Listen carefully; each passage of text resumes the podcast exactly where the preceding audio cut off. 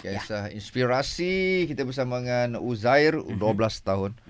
Uh, autism Autism. Ha. dan uh, dapat dapat mengayuh uh, basikal hampir 12,000 km. Betul. Wow. Dalam masa satu hari 400 km. Dalam masa satu hari 26 jam. Oh. Saya Okey dan uh, kita juga bersama dengan ibu bapa Mhm. Pada Uzair uh, iaitu Syauki dan juga Kak Munirah. Ya. Uh, uh, kita nak tanya pada ibunya uh, pengalaman membesarkan Uzair ni, uh, dari lahir sampai sekarang umur 12 tahun. Macam mana Kak? Boleh share dengan kita?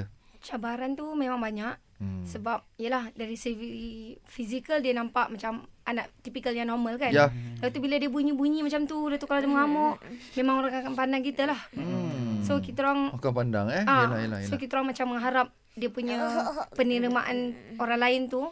Tapi itu semua sebenarnya kena bermula daripada keluarga sendiri. Baik. Ah, kan kita pun kena ada disiplin. Kalau anak tu dah mengamuk, takkan kita macam ambil tu sebagai tiket untuk anak tu tidak behave. Oh. Ah, so kita kena step in. Memang kita minta pelonggaran daripada public macam sementara kita nak handle tu, kita minta pelonggaran. Tapi tak adalah macam kita menggunakan tiket macam oh tak dia autism tu sebab dia mengamuk. Ah, tak apa boleh. dia boleh mengamuk. Dan akak juga dalam bidang psikologi. Ah. Kan? So, Ya, ya. so sikit sebanyak lah kak yang boleh bagi uh, kita bagi nasihat sikit pada pada kawan-kawan kat luar yang mungkin baru tahu anak ada autism ke apa macam mana. Macam mana kak? Ah, kat situ ah, terapi tu memang penting. Kita buat intervensi tu and pada masa yang sama disiplin tu yang saya rasa penting. Ya. Ah because diorang ni memang ada diorang punya rigidity ah benda yang memang diorang macam kalau nak buat tu nak kena buat juga.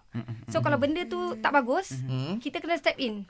Bukan macam kita beri kasih je apa dia nak buat. Baik, faham. Ah so macam contohnya kalau kita orang kalau kita orang pergi mall kan, kalau dia dah mengamuk tu, kita orang akan macam oh kalau mengamuk, kita orang akan balik. Kita akan cakap dia, Okey. ini sebab mengamuk. Kita kena balik. Hmm. So kat situ dia nampak perangai yang buruk tu ada negatif punya consequences.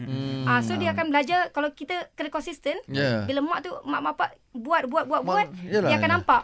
Oh benda ni akan menyebabkan aku tak dapat keluar ke mall. Ah, Dia akan maksudnya tahu dia, dia faham lah eh. Ah, Guys, itu yang dia kena berulang-ulang. kena selalu. Ah, so kita kena konsisten. Tak boleh macam, eh kali ni aku mengamuk, okey. Hari tu tak okey. Ah, ah, So dia akan cuba. Alright. Ah, so okay. macam kalau dia mengamuk tu kita tetap akan kena macam ah berpegang kepada kita tak akan kalah dengan dia. Alright. Ah kalah yang macam give in. Ah, ah, ah. Ah, Hmm. kau tak nanti macam kadang, kadang macam bila dia mengamuk lagi teruk parent macam panik so give in.